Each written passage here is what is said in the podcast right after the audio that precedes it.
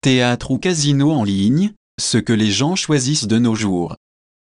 La fréquentation des différents lieux de divertissement comme les salles théâtrales et le casino en ligne contrairement aux années précédentes, a changé de tendance, surtout au cours de l'année 2020. Dans cet article, on vous dit ce que les gens choisissent le plus entre le théâtre et le casino virtuel. Fréquentation des théâtres, quelle tendance?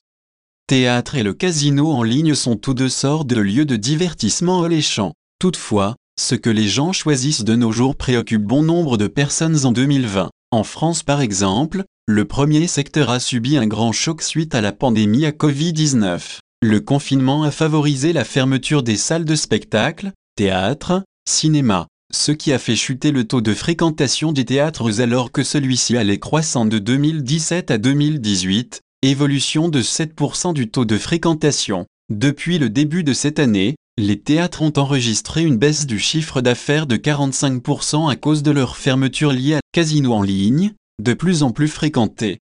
Tout récemment, on a constaté un boom de fréquentation des salles de jeux en ligne au détriment des établissements terrestres. Depuis le début du confinement, le taux de fréquentation des casinos en ligne a dépassé 40%. De plus, les opérateurs de casinos en ligne ont fait preuve d'imagination pour augmenter le trafic sur leurs sites respectifs. Ceci grâce à des gains et bonus proposés de plus en plus